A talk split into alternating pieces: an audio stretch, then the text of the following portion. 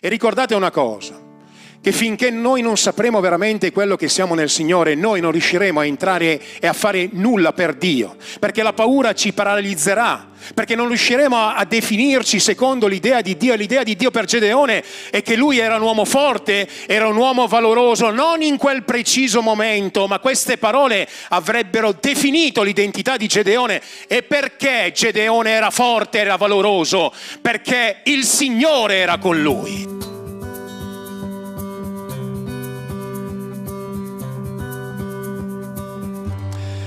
Voglio portarvi nel libro di Giosuè, capitolo 6, leggeremo dal versetto 11 al versetto 24. Il libro dei giudici è un libro che voi conoscete abbondantemente, in verità su questo testo ho anche predicato in passato e, ehm, e questa mattina credo che Dio voglia rivolgerci una parola di chiamata. Eh, settimana scorsa abbiamo parlato di come è importante no? poter eh, vivere le nostre vite in una relazione con Dio attraverso il fondamento della grazia ed è importante, abbiamo ascoltato in questi due giorni che abbiamo avuto, insomma, parlando della riforma protestante, di avere una risposta no? a quello che è la chiamata di Dio. Abbiamo visto di come Lutero eh, sia stato un uomo che ha risposto alla chiamata di Dio e insomma la sfida è che Dio sta cercando ancora uomini e donne che possono rispondere alla sua chiamata. La storia di Gedeone è una storia molto bella, abbiamo fatto anche una serie di sermoni insomma, su, su, Gedeone e viene collocata in un periodo particolare che è il periodo dei giudici, che è un momento particolare della storia del popolo di Dio, dove il popolo sostanzialmente che cosa faceva? Insomma, stava con il Signore, poi dopodiché nei momenti di tranquillità, come può capitare alcune volte, si allontanava dal Signore e quando noi ci allontaniamo dal Signore non è che possiamo aspettarci delle grandi benedizioni, in verità quando ci allontaniamo dal Signore ci troviamo in difficoltà e anche se le difficoltà non le troviamo subito, poi un po' nel tempo eh, raccogliamo quello che abbiamo seminato e che stiamo seminando. Mi allontano da Dio, semino cose sbagliate nella mia vita e poi raccolgo delle cose sbagliate nella mia vita e prima o poi insomma pago il prezzo del mio allontanamento al Signore. E quando il popolo stava pagando il prezzo dell'allontanamento dal Signore, che cosa faceva? Grazie a Dio, per quanti ancora hanno quella buona sensazione, tornavano a gridare al Signore, a chiedergli perdono, grazia e misericordia, e Dio continuava e ritornava a poter benedire la vita del popolo, e quindi il popolo ritornava al Signore, poi il Signore lo benediceva perché tornava a seminare correttamente, e nei momenti di abbondanza poi il popolo tornava, insomma, un ciclo sopra un altro ciclo. Vedete, fratelli e sorelle, è normale che noi possiamo alcune volte avere degli allontanamenti dal Signore, però non possiamo neanche vivere una vita così, a cicli, a cicli, a cicli, a cicli, a cicli, a cicli, perché poi è vero che il Signore ci rialza, ma è anche vero che gli anni passano, le opportunità vengono volatilizzate nella nostra vita, magari quello che avremmo potuto fare vent'anni fa, adesso non lo possiamo più fare perché le cose sono cambiate, la nostra storia è stata delineata da alcune scelte no? che alcune volte determinano delle cose nella nostra vita. Se faccio delle scelte sbagliate, è vero che il Signore mi può rialzare, però magari ho vissuto un periodo della mia vita lontano da Dio, ho magari scelto una persona con cui sposarmi che non era quella che il Signore voleva per la mia vita e non è che poi quando ritorno al Signore la prendo, la caccio fuori, dico perché ti ho scelto quando ero lontano dal Signore. Te la devi tenere, devi confidare nella grazia di Dio. Alcune volte Dio interviene positivamente, altre volte non succede così, non perché Dio non voglia intervenire positivamente, ma perché noi. E quindi è importante che noi diamo valore alla grazia di Dio, ma diamo anche valore a quelle che sono le nostre scelte personali, perché Dio veramente ci vuole benedire, ma noi dobbiamo anche essere delle persone chiamate eh, a responsabilità. Ora, il punto è che alcune volte nella nostra vita, fratelli e sorelle, noi viviamo un po' due eccessi, no? come spesso io dico. Alcune volte possiamo pensare di essere chissà chi e pensarci dei, degli invincibili e Dio ci farà vedere che non siamo invincibili, insomma, attraverso delle esperienze della vita. Delle altre volte invece ci, ci possiamo sentire persone inadeguate, incapaci, alcune volte veramente gli ultimi, perché pensiamo che la nostra vita non abbia tutti quegli elementi, quelle capacità, quelle caratteristiche, quel curriculum potremmo dire, no? che è necessario per rispondere alla chiamata di Dio e per servire il Signore. Ma io questa mattina vorrei ricordare ad ognuno di voi che noi non siamo stati scelti e chiamati per le nostre capacità, ma noi siamo stati scelti e chiamati per un'idea di Dio e Dio rende capaci coloro che chiama e questo noi lo dobbiamo ricordare ogni momento della nostra esistenza, sia quando Dio ci chiama, sia quando Dio ci usa, dobbiamo sempre ricordarci da dove Dio ci ha chiamati. E se guardo dalla Genesi all'Apocalisse, poi leggeremo il testo che, che, è davanti a noi, dalla Genesi all'Apocalisse, noi vedremo sostanzialmente due cose fondamentali. Vedremo che Dio continua a chiamare e vedremo che per sostanza Dio non, non chiama i probabili, Dio chiama gli improbabili.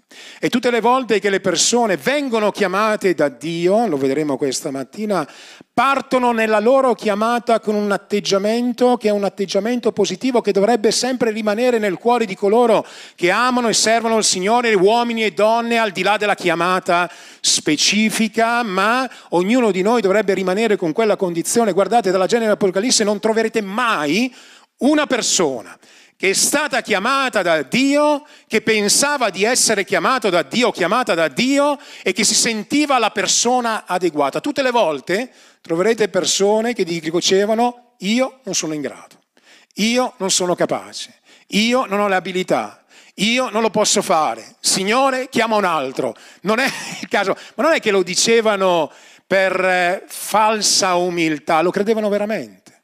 Eppure Dio che cosa fa? Prende proprio queste persone, proprio gli ultimi, le persone che non pensano di avere capacità ma che hanno disponibilità e disposizione nel proprio cuore e incominciano a realizzare cose nuove e incominciano a comprendere che Dio li abilita.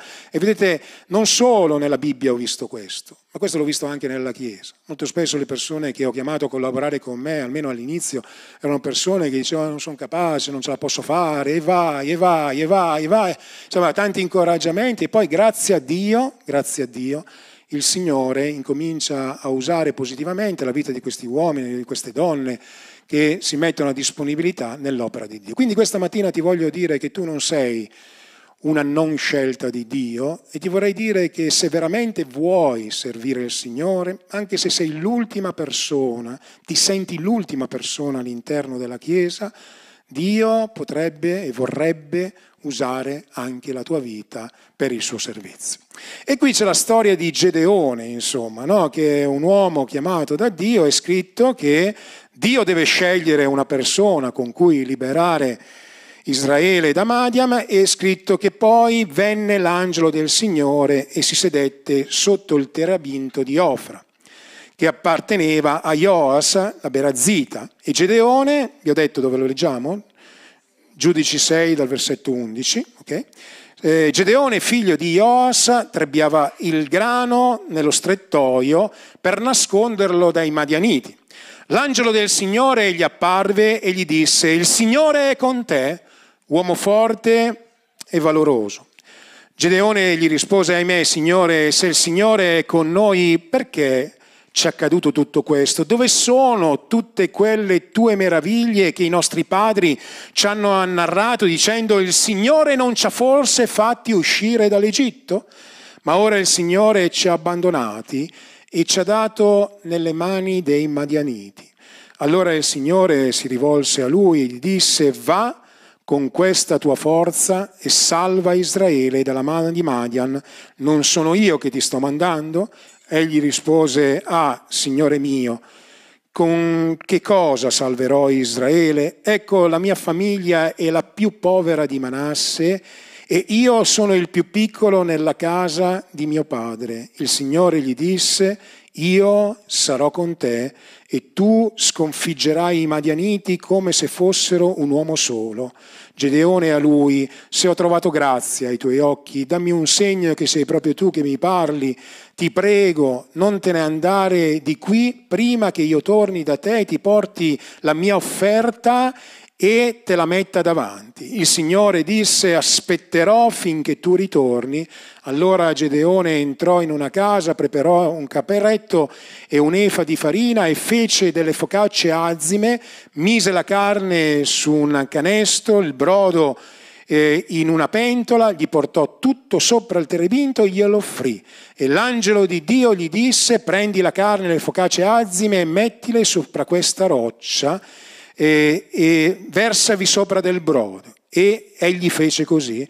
Allora l'angelo del Signore stese la punta del bastone che aveva in mano e toccò la carne con le focacce azime, dalla roccia uscì un fuoco che consumò la carne e le focacce azime e l'angelo del Signore scomparve dalla sua vista. Allora Gedeone vide che era l'angelo del Signore e disse, misero me Dio, perché ho visto l'angelo del Signore faccia a faccia. Il Signore gli disse, stai in pace, non temere, non morirai.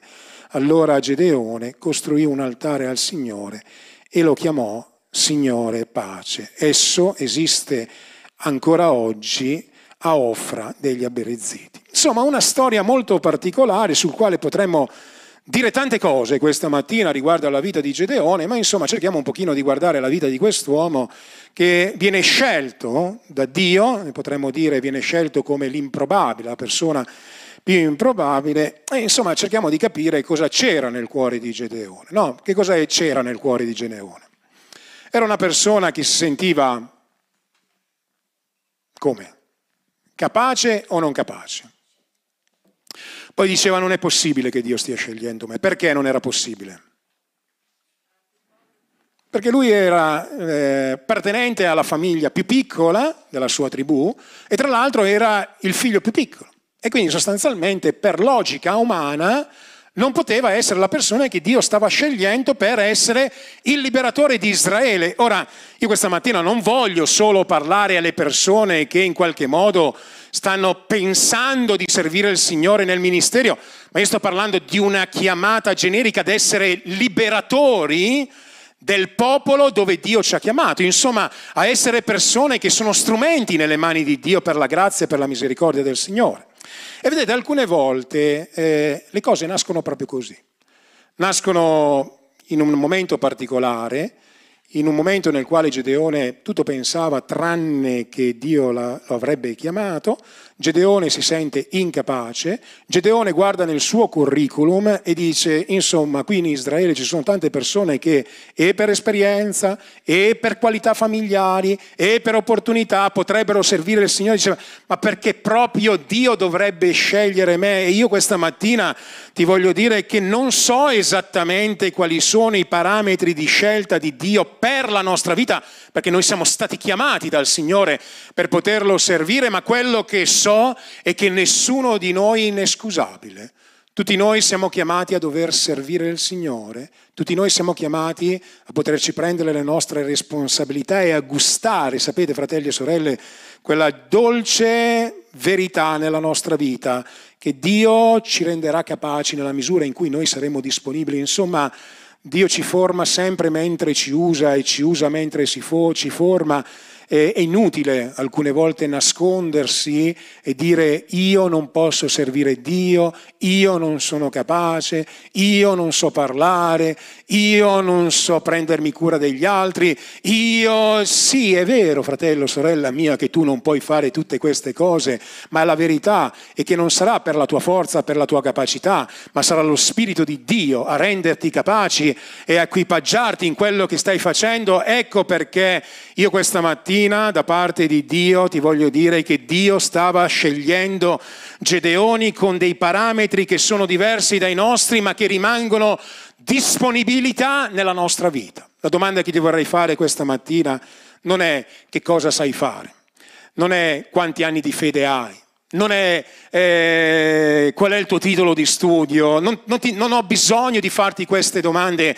La mia domanda è sei veramente disponibile a dare la tua vita per Dio? Sei veramente disposto, disposta a fare la sua volontà e a mettere veramente Dio al primo posto nella tua vita? No, non a parole, ma nella realtà dei fatti, nella realtà delle scelte perché se noi saremo disposti veramente a mettere Dio al primo posto, allora non c'è persona che non possa essere usata da Dio. Fratelli e sorelle, una delle cose che noi predichiamo e che io predico e che credo è anche collegato un po' al concetto di settimana scorsa, è che noi siamo un, sacerd- un, un regal sacerdozio. Insomma, nell'Antico Testamento c'erano solo alcuni uomini che venivano usati da Dio, nel Nuovo Testamento Dio sceglie i pescatori sceglie della gente che dà la propria disponibilità. Ecco perché eh, mentre nella società alcune volte vai a bussare per cercare lavoro, la gente ti dice non ho un lavoro per te perché non hai le caratteristiche, le qualità, oppure semplicemente perché abbiamo già abbastanza persone nel regno di Dio la porta dell'assunzione è sempre aperta perché c'è ancora una preghiera che nel cuore di Gesù e nel cuore dei suoi servi la messa è ancora grande, pochi sono gli operai e Gesù dice pregate il Signore della messa che spinga operai. E questa è una realtà, fratelli e sorelle. Noi dobbiamo capire dove vogliamo stare, chi vogliamo servire. E se veramente Dio è il nostro Signore, dobbiamo dire Signore io non voglio nascondermi, non voglio pensare di non essere capace, non voglio eh, nascondermi dietro questa cosa, sono troppo giovane, sono troppo vecchio per servire il Signore. No, io voglio dare la mia disponibilità, non cerco l'importanza, cerco l'utilità per il popolo di Dio, non cerco il titolo, cerco la mia utilità per il regno di Dio che avanza. In questo senso, fratelli e sorelle, c'è posto veramente per tutti coloro che vogliono servire Dio. Non c'è posto per gli orgogliosi, non c'è posto per i presuntuosi, non c'è posto per questi. Questo non c'è posto perché non c'è posto nell'idea di Dio, ma c'è posto per tutti coloro che vogliono fare la volontà di Dio, che amano servire Dio insieme agli altri, che vogliono operarsi per l'opera di Dio e credo che la nostra Chiesa ha tante persone che possono servire il Signore. Ci sono tanti ultimi qui dentro che alcune volte pensano che solo gli altri possono fare, solo il pastore può fare, solo i collaboratori. No, no, fratello mio, sorella mia, se vuoi servire il Signore, io questa mattina ti voglio dire che Dio ti sta chiamando e che puoi tranquillamente eh, metterti a disposizione per l'opera di Dio. Fallo con sincerità, fallo con umiltà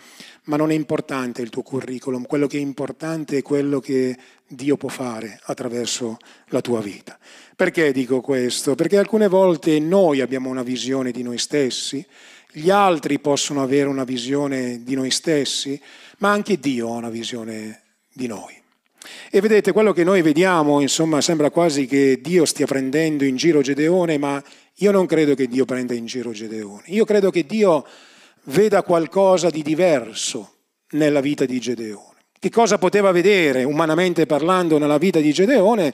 Poteva vedere un uomo che aveva tante scuse nel suo cuore, che si sentiva piccolo, incapace, e poteva vedere un uomo che andava a trebbiare il grano e, e, lo, e, e, lo, nascondeva e si nascondeva a causa dei propri nemici. Insomma, non era esattamente un uomo forte, un uomo coraggioso nell'idea umana in quel momento, ma Dio vedeva nella prospettiva di, che solo Lui può vedere alcune volte nella nostra vita. Quando Dio ci chiama, noi ci vediamo per quello che siamo in quel momento, ma Dio ci vede per quello che possiamo diventare attraverso la Sua grazia e attraverso il Suo Spirito. Ed è per questo che Dio va, parla a Gedeone, parla alla tua vita, parla alla mia vita tante volte e che cosa, che cosa, come lo chiama? Gli dice, tu sei un uomo, versetto 12. L'angelo del Signore gli apparve e gli disse, il Signore è con te, uomo forte e uomo valoroso. Tu immagini il, il, Gedeone che sta trebbiando, ha paura, gli batte il cuore, spegniamo che i mediamiti non mi possano vedere e a un certo punto, mentre è lì che gli sta ancora battendo il cuore, pressione a 180 e, e insomma speriamo che non mi abbiamo visto, speriamo che non mi abbiamo visto, l'angelo del Signore gli apparve e gli dice il Signore è con te. E poi gli dà una parola di definizione. Dice tu sei un uomo forte e sei un uomo valoroso. È come che il Signore venga a definire la nostra identità.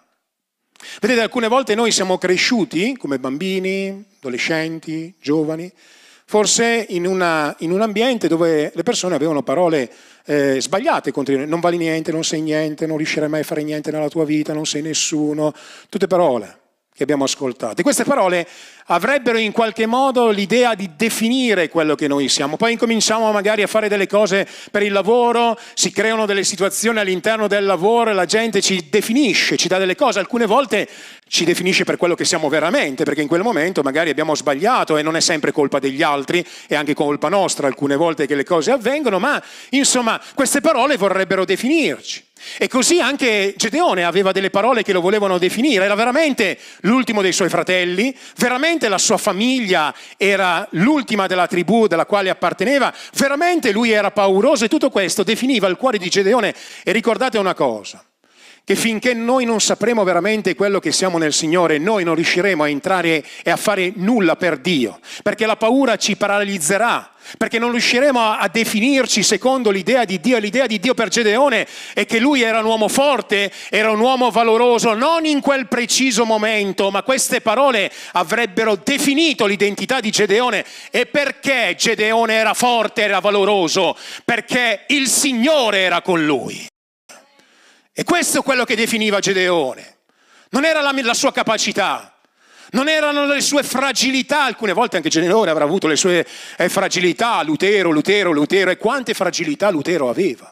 Eh, eh, Paolo, Paolo, Paolo, e quante fragilità Paolo aveva nella sua vita. Eh, tante volte, Renal Bonche, Renal Bonche, Renal Bonche, quante fragilità anche Renal Bonche avrà avuto nella sua vita. E tante volte noi definiamo le persone per quello che noi vediamo, ma in verità Dio ha guardato la vita di Gedeone e ha detto io da quest'uomo ne tiro fuori un campione della fede. Vi ricordate quell'immagine, per esempio, di Michelangelo che parla ai suoi collaboratori e mentre guardava un masso informe, lui dice datemi quell'angelo datemi quell'angelo. E le persone che lavoravano con lui hanno detto, ma come datemi quell'angelo? E dice, sì, devo solo togliere alcune cose, ma in quella roccia c'è un angelo meraviglioso. E alcune volte Dio vede proprio così nella nostra vita. È come se Dio dicesse alla tua vita, io vedo un uomo, una donna forte, valoroso, un uomo utile, una donna utile per il mio regno. Non ti devi guardare per quello che oggi sei, non sono le parole degli altri che ti devono definire, sono quello che Dio vorrebbe nella tua vita. È evidente però, fratello mio, amico mio, che mi stai ascoltando, che tu non potrai farti definire dalla parola di Dio finché non crederai nella parola di Dio e finché non agirai in accordo alla parola di Dio.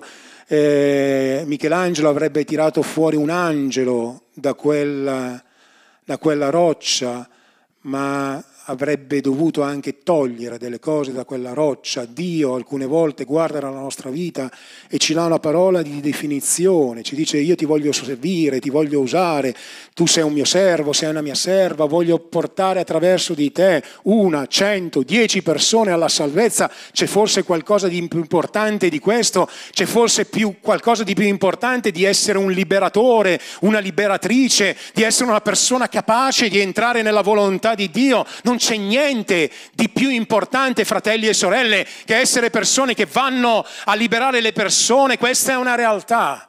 Ma come ti definisci questa mattina? Chi sei? Che, paro- che valore stai dando a questa parola? Eh? Alcune volte noi non diamo valore a quello che Dio dice di noi e andiamo in crisi perché nostro marito o nostra moglie ci dice non vale nulla, non sei nulla.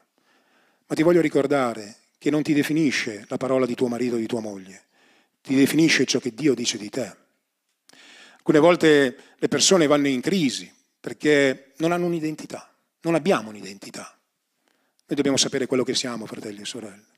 Gedeone doveva essere definito da quello che Dio stava pensando per la sua vita e avrebbe dovuto entrare in quella che era la chiamata che Dio gli aveva rivolto. E ti voglio dire, alcune volte non sempre le persone comprenderanno quello che Dio sta facendo nella tua vita, ma questo non ti deve spingere all'orgoglio, ti deve spingere ad essere una persona mansueta, ad essere una persona che usa misericordia. Eh, non è sempre facile essere definiti da Dio, ma è necessario, fratelli e sorelle, se noi vogliamo entrare nella chiamata che Dio ci ha rivolto. E tutte le volte che io guardo la mia vita, e che guardo la vita delle persone che, con cui servo il Signore, io dico sempre a tutti, a me stesso, fratelli e sorelle, ricordiamoci da dove Dio ci ha tratti e ricordiamoci che Dio ci ha tratti da tanta insicurezza per renderci degli strumenti nelle sue mani.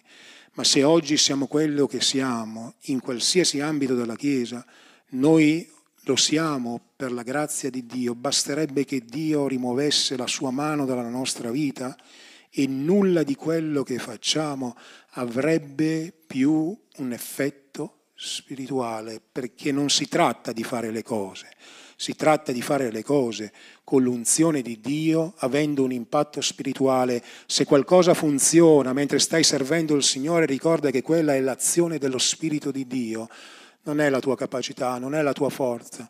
Non ti pensare meglio degli altri, non ci pensiamo meglio degli altri, ma rimaniamo sotto la potente mano di Dio. Quando Dio chiama Gedeone, Gedeone era veramente l'improbabile, ma Dio lo sceglie. Quando Dio chiama Gedeone, Dio lo definisce con una visione ben specifica. Quando Dio chiama Gedeone, Gedeone fa una cosa che tante volte anche noi facciamo. Sapete cosa facciamo noi molto spesso? Pensiamo troppo. Ci facciamo i ragionamenti abbondanti nella nostra risposta. Ma che stai dicendo? Sì, Gedeone pensava troppo. E ve lo voglio dimostrare. È vero, parla con il Signore, ma quello che lui sta dicendo al Signore è esattamente il frutto del suo ragionamento, di quello che Dio non gli aveva detto, perché in verità Gedeone gli risponde al versetto 13 al Signore dicendo, Gedeone gli risponde, ahimè, mio Signore, se il Signore è con noi, perché ci è accaduto tutto questo? Dove sono tutte quelle meraviglie che i nostri padri ci hanno narrato dicendo il Signore ci ha fatto forse fatti uscire dal paese d'Egitto, ma ora il Signore ci ha abbandonati, ci ha dato nelle mani dei, dei Madianiti. Vedete, insomma, Gedeone incomincia a ragionare e ragiona con Dio, gli parla in, e in verità gli dà anche un'accusa. Perché alcune volte, fratelli e sorelle, quando noi non vogliamo entrare in quello che Dio ha definito per la nostra vita, è molto più facile dare una scusa o un'accusa a Dio. Dice, Signore, io avrei voluto servirti, ma. Io avrei voluto fare la mia parte per il tuo regno, ma. Metti tu quello che vuoi nel ma. Io avrei voluto essere una persona zelante, piena di Spirito Santo, ma. E alcune volte noi ragioniamo, ragioniamo, ragioniamo e non entriamo nella chiamata di Dio, semplicemente perché ragioniamo troppo, perché pensiamo, pensiamo, pensiamo, pensiamo e la vita passa pensando. Tre anni fa, credo che siano stati tre anni fa, 2019, gennaio 2019, sì, abbiamo iniziato a Cornuda con una famiglia, non so se vi ricordate, questa piccola sala c'è pastore, va bene, ma sta andando bene Cornuda? Sì, sta andando bene Cornuda, grazie a Dio. Ma vedete, io non avevo sentito inizio, tre anni fa di fare un passo verso Cornuda. L'avevo sentito almeno cinque anni fa di andare a Cornuda per aprire una chiesa lì. Almeno cinque anni fa. E dice, ma che cosa è successo in quei due anni? Ho pensato. Ho pensato a quello che poteva succedere se le cose non sarebbero andate bene, ho pensato a quello che gli altri avrebbero detto se io fossi andato lì. Ho pensato che forse non era il caso perché con una famiglia dove vai. Ho pensato, insomma, che avrei... Ho pensato. Ho pensato, e sono passati due anni, alcuni di voi hanno testimoniato, no? alcune volte quando Dio ti dice una cosa, abbiamo ascoltato alcune volte qualche settimana fa la testimonianza dove diceva sei anni fa il Signore mi aveva detto di fare questa cosa, ma, ma abbiamo pensato, Abbiamo pensato, abbiamo pensato, pensato, pensato, pensato, poi per la grazia di Dio Dio ci spinge nella sua volontà, ma vedete fratelli e sorelle, noi non dobbiamo tanto pensare, perché quello che vedo qui nella parola di Dio, o meglio, dobbiamo calcolare, pensare, riflettere, comprendere solo se è la volontà di Dio nella nostra vita. Quando poi è veramente sappiamo che è la volontà di Dio, lo sentiamo da parte del Signore, ci siamo confrontati, abbiamo pregato, ci siamo mossi in un certo... Dobbiamo avere il coraggio di ubbidire di entrare nella volontà di Dio. Dobbiamo avere il coraggio di poter fare quello che il Signore ci ha detto. Infatti, se leggete il testo che stiamo leggendo questa mattina, è un testo particolare perché sembra quasi che il Signore non, non gli dia risposta. Sembra quasi che Dio è maleducato con Gedeone. Perché Gedeone va e si lamenta. Dice, dove sono queste cose? Dove sono queste cose? Se fossi stato io, Dio probabilmente avrei pensato e avrei detto, ma no, ma guarda che sono stati i tuoi peccati, è il popolo che si è allontanato da me. Avrei fatto una difesa di Dio. Se qualcuno mi dicesse oggi, guarda quello che sta avvenendo, il miracolo, tutte queste cose, io ho detto no, ma il problema non è Dio, il problema è il popolo, il problema non è mai il Signore. Eppure Dio non si difende. Eppure Dio non dice una parola. Mi sembra di vedere Gesù che viene preso e portato davanti a colui che lo tosa e non dice una parola, non dice niente. Non ha bisogno di definirsi, Dio non ha bisogno di definirsi, Dio non ha bisogno di, di, di difendersi. Spurgeon diceva, non avete bisogno di difendere la parola di Dio, quello è un leone, si difende da sola. Dio non ha bisogno di essere difeso da noi, Dio è un leone. Lui sa difendersi da solo alcune volte, in tutte le situazioni, e alcune volte anche noi non abbiamo bisogno di difendersi da noi. Abbiamo bisogno di lasciare a Dio, perché l'opera appartiene al Signore. E allora che cosa fa? Dio. Dio, mentre Gedeone gli sta parlando, versetto 14, scritto che allora il Signore si rivolse a lui e gli disse, vai con questa tua forza e salva Israele dalla mano di Madian. Non sono io che te lo comando. Qui Dio non sta cercando di convincere Gedeone. Qui Dio sta dando un comando a Gedeone. Cinque anni fa Dio mi ha dato un comando, ma io ragionavo, per la sua grazia, dopo due anni, Dio mi ha dato un calcio per buttarmi nella sua volontà. E sapete perché so che l'opera lì a Cornuda è da parte di Dio? Perché siamo passati in mezzo a una pandemia e avremmo potuto vedere, io onestamente ho detto, croce crocetta. Perché? Perché umanamente parlando non c'era veramente niente. Ma Dio nella sua grazia e nella sua misericordia ha voluto insegnarmi una verità.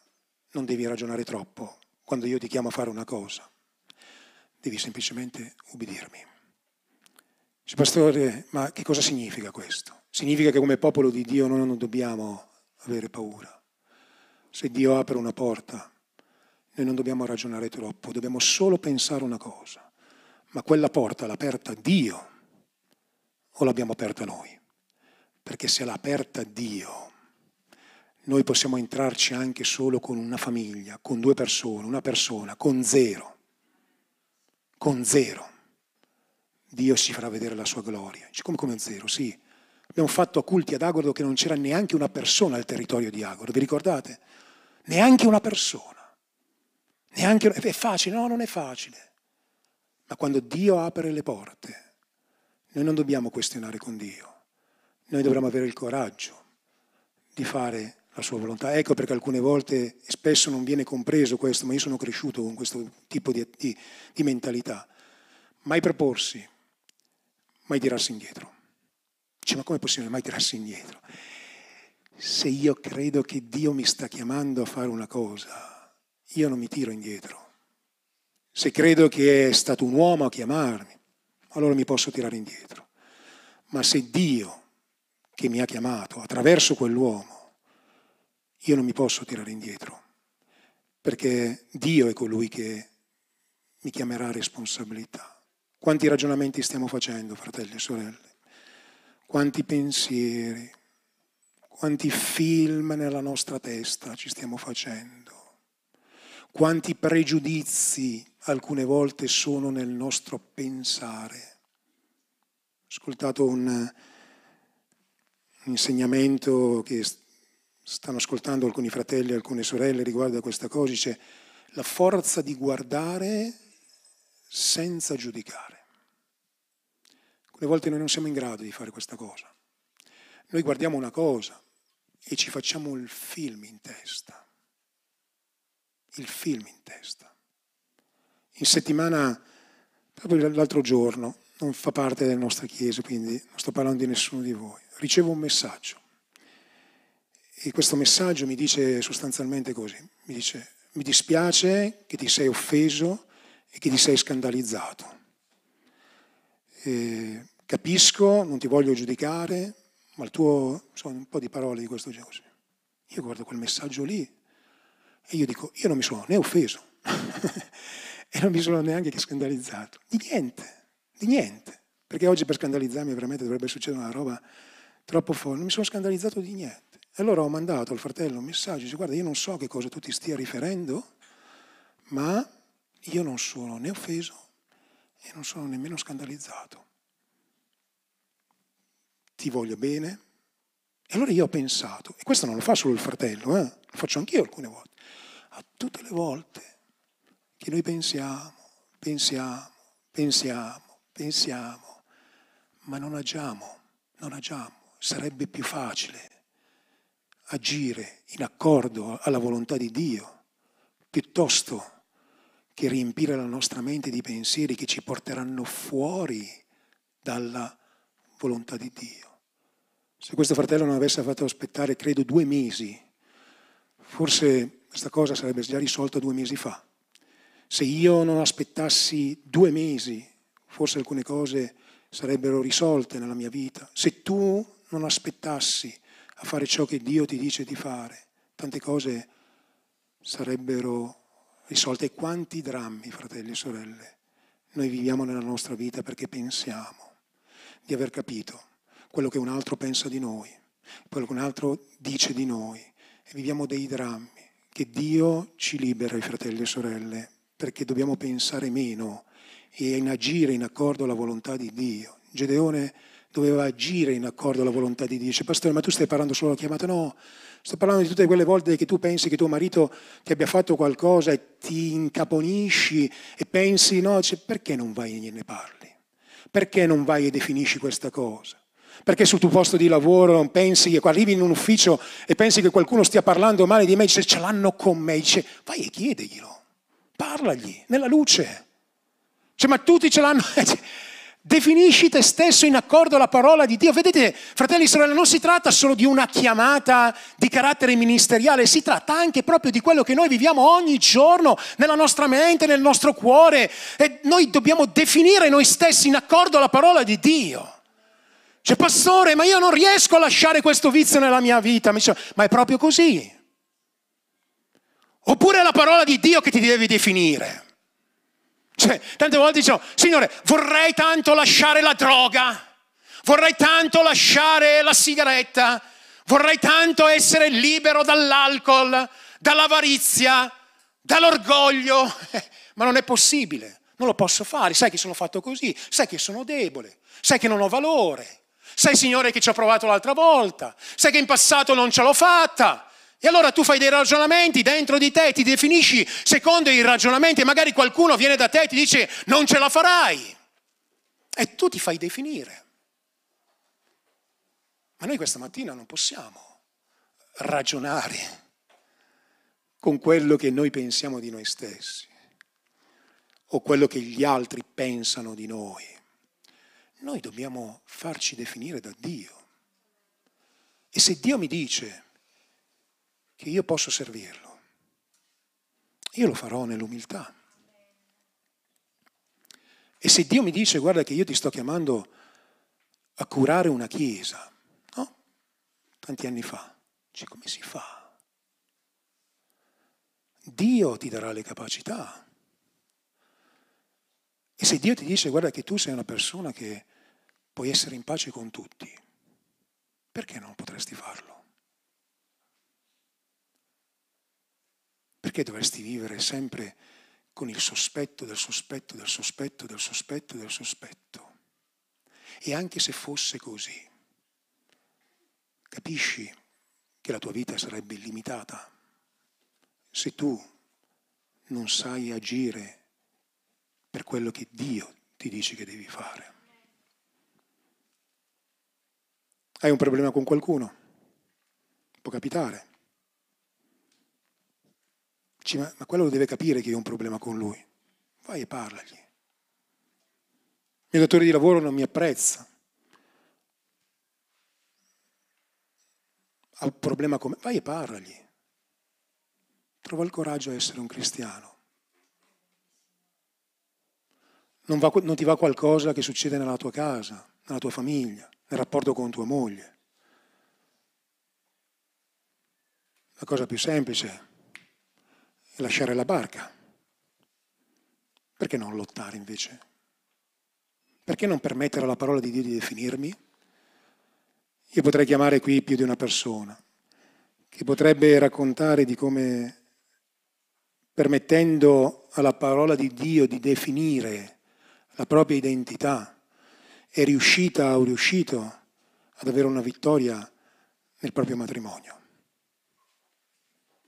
Mi ricordo adesso una sorella che pochi mesi fa è venuta a me e dice tutto finito, non c'è più niente da fare. Lasci, sono, ho già le carte dell'avvocato, è tutto pronto, tutto definito. Che cosa possiamo fare? Preghiamo. Prendiamoci un tempo per preghiera. Questa sorella poco tempo fa, poi se vorrà lo testimoniera lei in altre occasioni, ha detto Dio sta facendo un miracolo nel mio matrimonio. Perché? Perché non si è fatta definire dal pensiero del mondo. Tutte le persone intorno a questa sorella, come spesso capita, che cosa dice? Ma lascialo tuo marito, lascialo stare, lascialo stare, perché sono le parole degli altri che ti vogliono definire. E tu ti senti magari anche in forza, in forza di fare delle cose perché gli altri ti sostengono nel tuo ragionamento. Ma è normale, è normale che ti sostengono nel tuo ragionamento.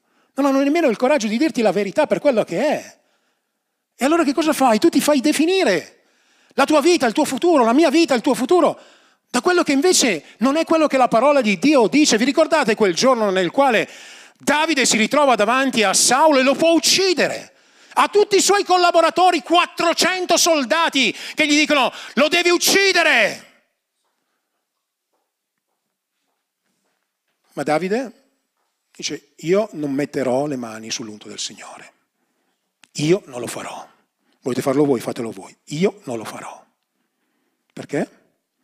Perché non si è lasciato definire dalle parole delle persone intorno a sé. E allora io questa mattina ti voglio dire Dio ti sta chiamando. Non ti sta chiamando solo a servirlo o ad essere qualcuno per l'opera sua. Ti sta chiamando ad essere un cristiano. Ti sta chiamando e ti sta dicendo che lui ha il potere di renderti. Io sono fatto così. Non è vero, tu non sei fatto così. Tu non sei fatto così. Tu non sei una persona odiosa. Tu non sei una persona arrogante. Tu non sei una persona che non sa perdonare, tu non sei questo. Tu sei questo nella tua vecchia natura, ma non sei questo per Gesù. Cioè, ma io sono un omosessuale, tu non sei questo. Sei quello che tu pensi di essere. Sei quello che gli altri ti dicono di essere, ma tu non sei quello. Cioè io non posso servire il Signore. E perché? Perché non puoi servire il Signore? Non ti definire. Permetti alla parola di Dio di definirti. Mia moglie non potrà mai servire il Signore, ma chi l'ha detto? Mio figlio non servirà, ma chi l'ha detto? Chi l'ha detto che non può servire il Signore? Quel fratello o quella sorella non potranno servire il Signore, ma chi l'ha detto che non lo potranno fare? Chi l'ha detto? Cioè no, perché vedo come si comporta. Oh, lo vedi oggi. Lo vedi oggi. Lo definisci oggi. Eh, ma quello ha fatto quello, ha fatto... È vero, così. Ma in mezzo a noi c'è qualcuno di più grande di Michelangelo. Il suo nome è Gesù, che guarda quella rozzaglia, quell'ammasso di, di, di, di datemi quell'angelo, datemi quel mio servo, datemi quel mio figlio, Datemi quella donna che saprà amare incondizionatamente. Datemi quell'uomo che ha imparato ad amare, a perdonare. Datemi quella persona che sa rispondere al male con il bene. Datemi quella persona che sa trattare bene anche le persone che lo stanno pugnalando alle spalle. Datemelo! Datemelo! Perché sono io che farò questo nella sua vita. Ma sempre fatto così. Non lo definisce. Perché quell'uomo, quella donna, deciderà veramente di cambiare e di gridare a Dio. Io conosco un Dio che sa trasformare un assassino in un apostolo del Vangelo. Ecco perché, fratelli e sorelle, noi non dobbiamo pensare troppo. Né di noi stessi, né degli altri, né di quello che avverrà. Ma dobbiamo fare ogni giorno ciò che è giusto fare. Tu sai quello che dovresti fare oggi? Oggi qualcosa che devi fare oggi. Lo sai fare? Lo sai quella parte di te che ti dice fai questo? Nel tuo matrimonio, per esempio, nelle tue relazioni, nel tuo datore di lavoro, sai quello che dovresti fare come cristiano, eh, come cristiana. Non sto parlando come Davide Ravasio, o persona che vive ancora nella carne. No, no, sto pensando a quello che tu dovresti fare, tu lo sai, noi lo sappiamo. Beh, sai che cosa significa non ragionare troppo? Significa farlo. Devo chiamare a quel fratello e chiedergli perdono, però fallo, fallo. Devo cercare di rimettere a posto una relazione, però chissà che cosa può succedere, poi quello mi caccia fuori, mi sputa in faccia, può anche succedere, ma non lo saprai se non lo farai mai e magari mentre lo fai ti accorgi che Dio ti sta favorendo. Devo andare a predicare il Vangelo in quel posto perché il Signore mi ha detto che devo... Cioè, però poi, poi non, non, succederà niente, cioè, chi bada al vento non seminerà. Poi vai lì e ti accorgi che le persone erano disposte ad accogliere il messaggio del Vangelo, che c'erano, come sta succedendo, persone che avevano bisogno di una chiesa per essere accolte, recuperate. Non devi ragionare troppo, fratello mio, sorella mia, devi fare ciò che è giusto fare. E se poi faccio ancora io il passo, penseranno che sono debole. Dio penserà che sei un cristiano. Dio penserà che sei un cristiano.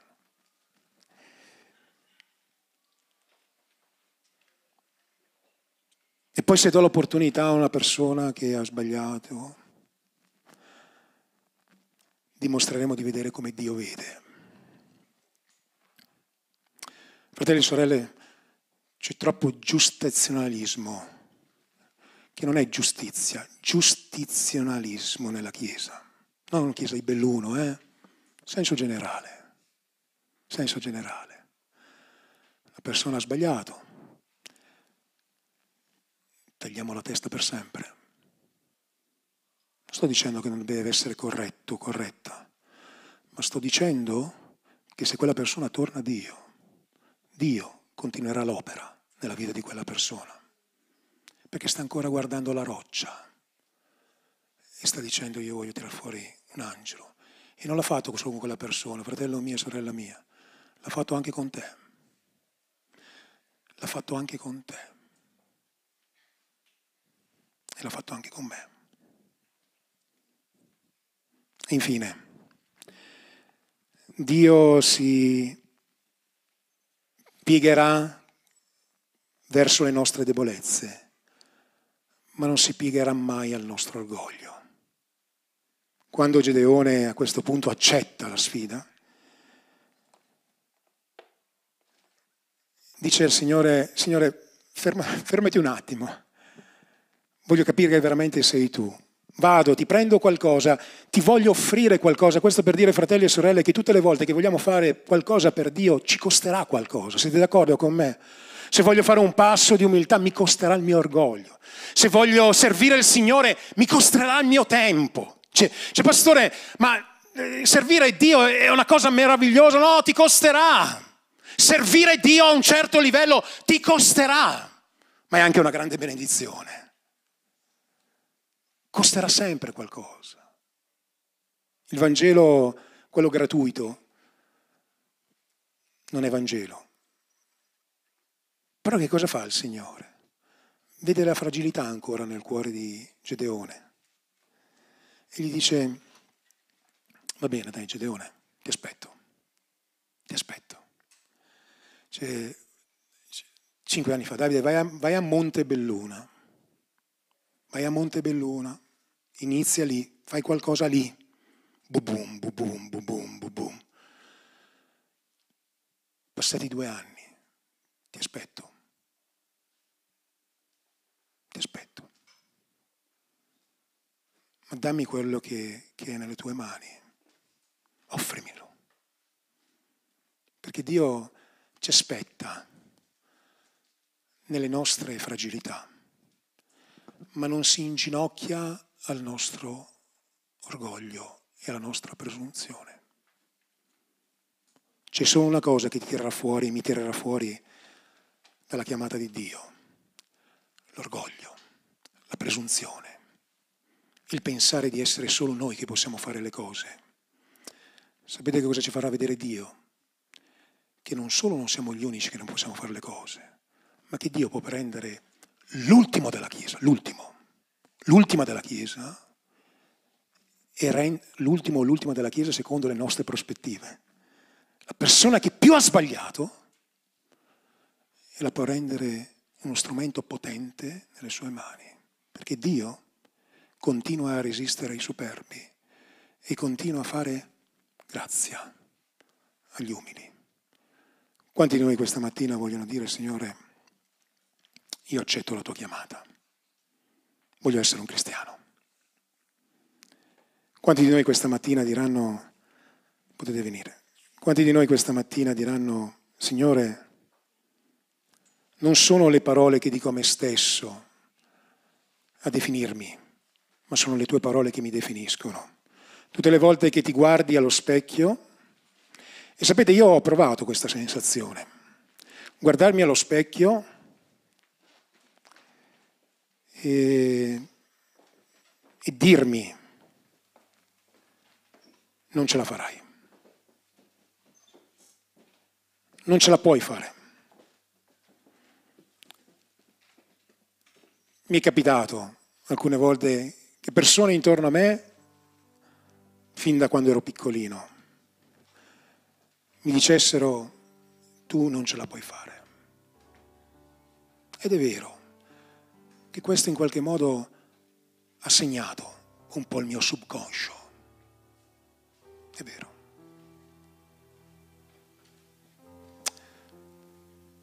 È vero. Ma Dio ha pensato diversamente, per me, ma anche per te.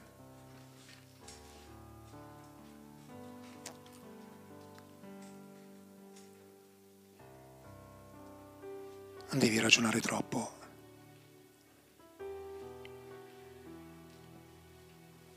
Ci sono delle immagini che sono rimaste nella mia mente, ma ve le racconto per dire che sono le stesse cose che voi potete aver affrontato. Avrò avuto otto anni. Io avevo un insegnante, una maestra, sapete che prima c'erano le maestre, quelle che facevano tutto, non so se adesso è ancora così.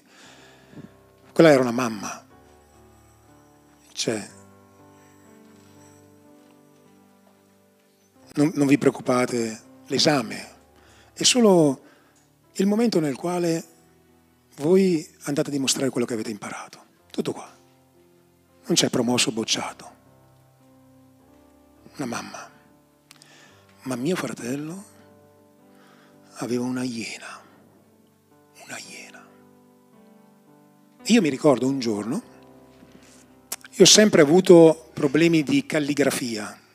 Calligrafia è buona scrittura. Se volete ridere un po', mia moglie mi prende in giro perché scrivo un po' in corsivo e un po' in stampatello. E un giorno mi ero impegnato tantissimo per scrivere una cosa ed è venuta questa mia, questa maestra, perché non c'era la mia, non c'era l'angelo, c'era il diavolo praticamente. Io tutto contento sono andato e ho detto guarda, ho fatto un lavoro straordinario. Per me quello era un lavoro straordinario. Ma veramente, io non ho mai scritto così bene in tutta la mia vita. Lei ha preso una penna rossa, l'ho perdonata, eh? e ha incominciato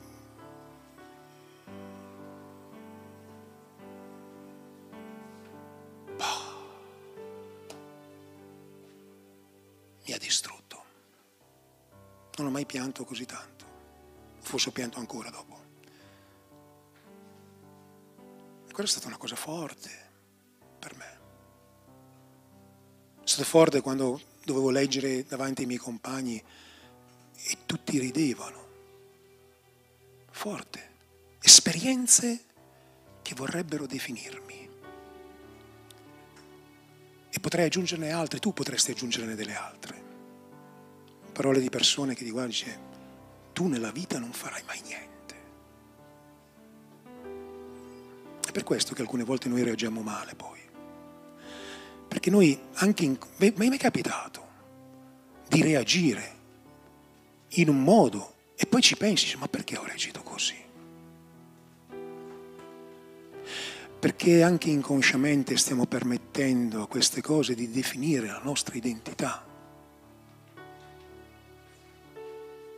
Mentre dovremmo farci definire da Dio dire io potrò fare quello che Dio ha pensato.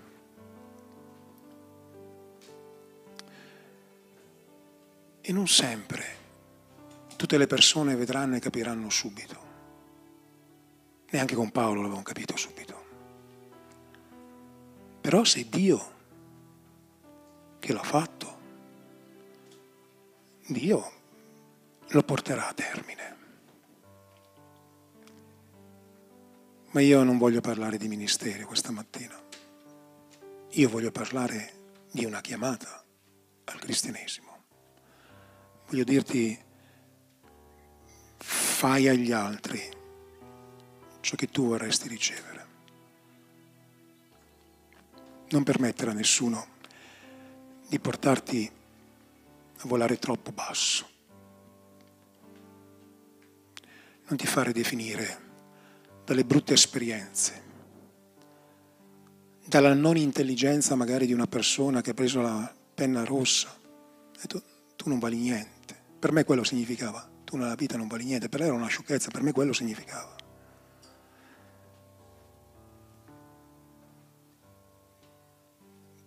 Noi siamo quello che Dio vuole.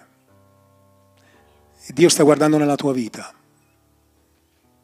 e sta dicendo, io vedo un uomo di Dio, vedo un angelo, vedo tutto il bene che può venire fuori da te.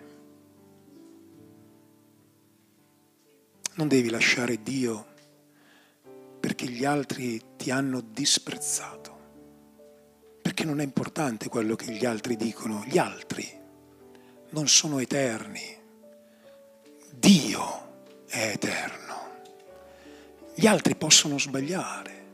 Dio è l'invincibile.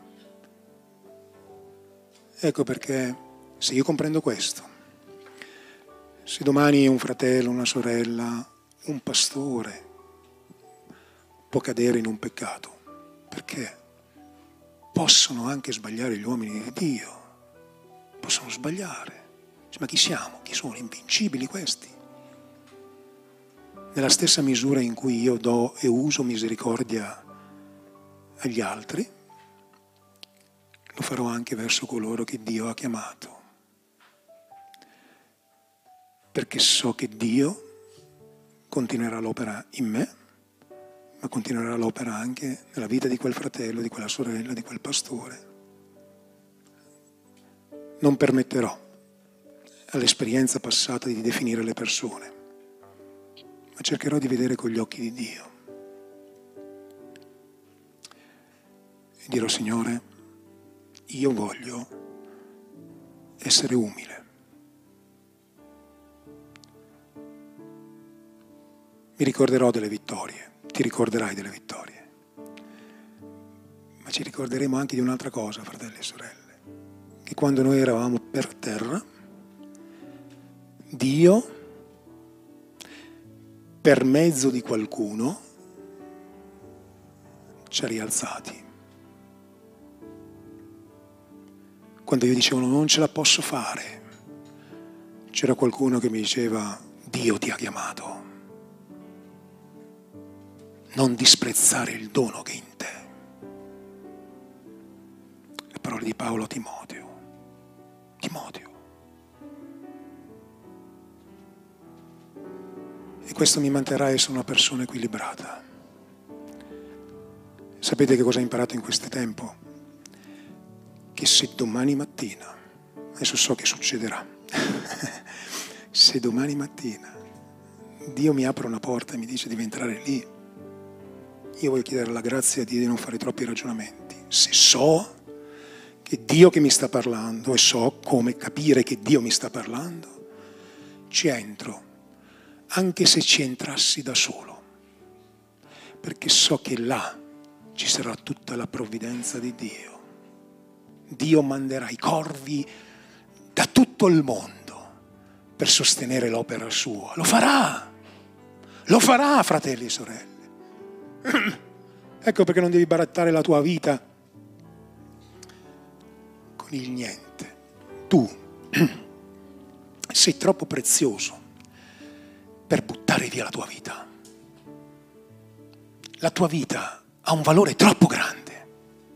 Non la devi buttare via non la devi gettare come tante altre persone la gettano.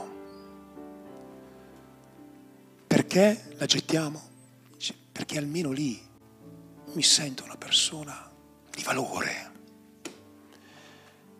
Io fumavo le canne per sentirmi una persona di valore. Io tiravo la cocaina per sentirmi una persona di valore. Io prendevo il popper per sentirmi una persona di valore, accettato dagli altri. Io prendevo le pastiglie in discoteca per sentirmi come gli altri, più forti degli altri, anzi avevo preso una dose più grande, più grande, e allora ero forte. Stavo uccidendo la mia vita. E se Dio non avesse avuto misericordia, grazie, oggi non sarei qui.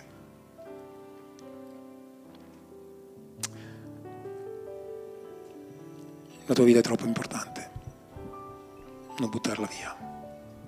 Io non so quello che Dio ha detto a te questa mattina, ma so che la sua parola non torna mai a vuoto, senza aver fatto ciò per cui lui l'ha mandato. Quindi ti invito ad alzarti in piedi, non faremo